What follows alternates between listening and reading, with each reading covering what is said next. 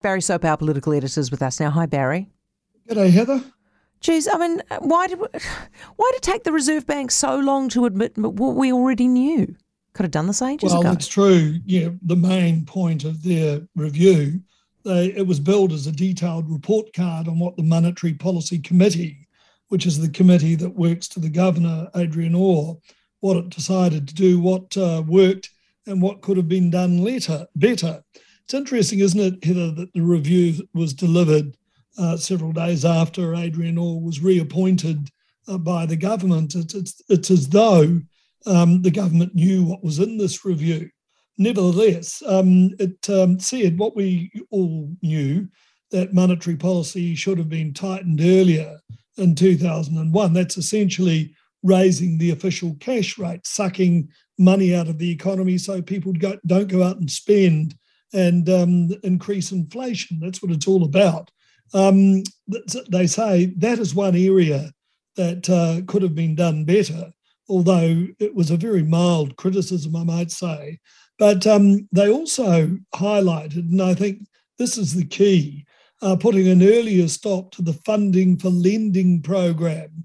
Now, that, as you've described on many occasions, Heather, it allows banks to borrow cheaply from the Reserve Bank uh, with the aim of providing cheaper rates uh, for mortgages to other debt holders and uh, and other debt holders, I should say. But um, you know that that um, uh, funding for lending program is still going on um, even now, and mm. they've been doing it this week as well. And um, they say that uh, essentially it should have been designed that uh, with a bit more flexibility that would allow for an early termination. Well, they certainly haven't terminated it, at this point. Um, the review essentially identified nine areas for improvement, and that funding for lending was one of them. And I'm sure that'll be looked at again in the future. The official cash rate, um, they say it should remain the preferred tool for setting monetary policy.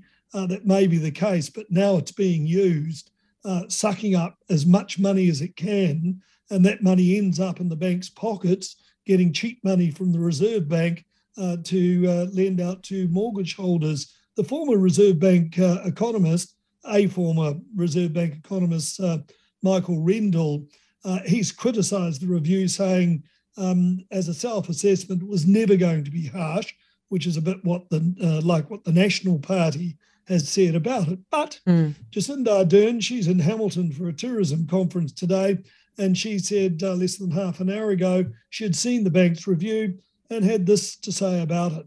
My one reflection would be globally, we're seeing uh, the uh, impact of a highly inflationary environment. In our case, unlike many others, we appear to have uh, peaked. That is not the case for many other economies. In our case, also, uh, our central bank moved often earlier than many others but there will always be lessons that can be learned from hindsight. See? what do you mean, see? She's the economist. Not that she harsh. knows all about it. Yeah, all right. They, uh, you know, that's right. um, I just find that analysis uh, quite interesting. yeah, well, I suppose. Um, I mean, they moved earlier than others, so everything's okay. Um, I mean, to be fair, she is right in it, right? I think part. Of, I think the greater problem here is that it was obvious that they could have actually moved even earlier than they did and harder than they mm. did, and they wouldn't admit it, and so their credibility's taken a bit of a knock. But anyway, we'll talk to Nicola Willis about it when she joins us very shortly. Yep. Do you feel as if David Clark has nicked Sam Sam Stubbs's open banking idea from earlier in the week? Well, you know, I mean, this is the opening gamut was um, filed by. Um, uh, Jacinda Ardern after a, a, Monday press conference. Banking wasn't even uh, an issue then, and then suddenly they've come out come out with this open banking. But look, um, it's it's been worked on since July last year, and um, well, the mechanism has, yeah, and it doesn't just apply to banking. But uh, look, they'll be um, uh, certainly looking at it, but it's uh, at least two years away and who knows, there may have been a change in government in that time.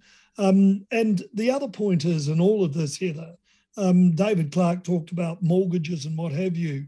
But if you break a mortgage, if it's a, not a fixed term mortgage, then you're going to have to pay, fairly uh, hefty penalties. So, uh, you know, when you are shopping around, you may be envious seeing somebody else has got a better mortgage deal than what you could have had. Yeah. But uh, it's not as easy as what it seems on the face of it. Um, Barry, have you got a problem with those word clouds that the TV news guys do now? Yeah, it really gets up my nose. I- Why? look, I think it's a well, it's a cheap way of um, attacking somebody. And I know, you know, somebody, some people will say, well, it's a pot calling the kettle black. But, you know, they say, give us one word uh, to describe one of the leaders. Uh, for example, uh, with um, Chris Luxon, they said um, uh, bald, rich, smarmy, and white. Uh, and they said he was boring, arrogant, uh, trying, and inexperienced. Well, you know, I mean, let's stick to policy rather than the person. Although, having said that, they also had a go at uh, Jacinda Ardern, and uh, the top responses for her were things like um, useless was right up there, um, uh, empathetic and complimentary, but on the downside, there was incompetent, fake, unreliable, a liar, and evil. And you know, to me, polling that Yeah, that's sort of ridiculous. description has no place Yeah. uh, in uh, polling, and that's what modern day polling is becoming. Yep, I would agree with you on that, actually. Barry, thank you for that. Barry Soper, political editor. 90% of parenting is just thinking about when you can have a break. And when you do take a break, enjoy the Parenting Hangover podcast.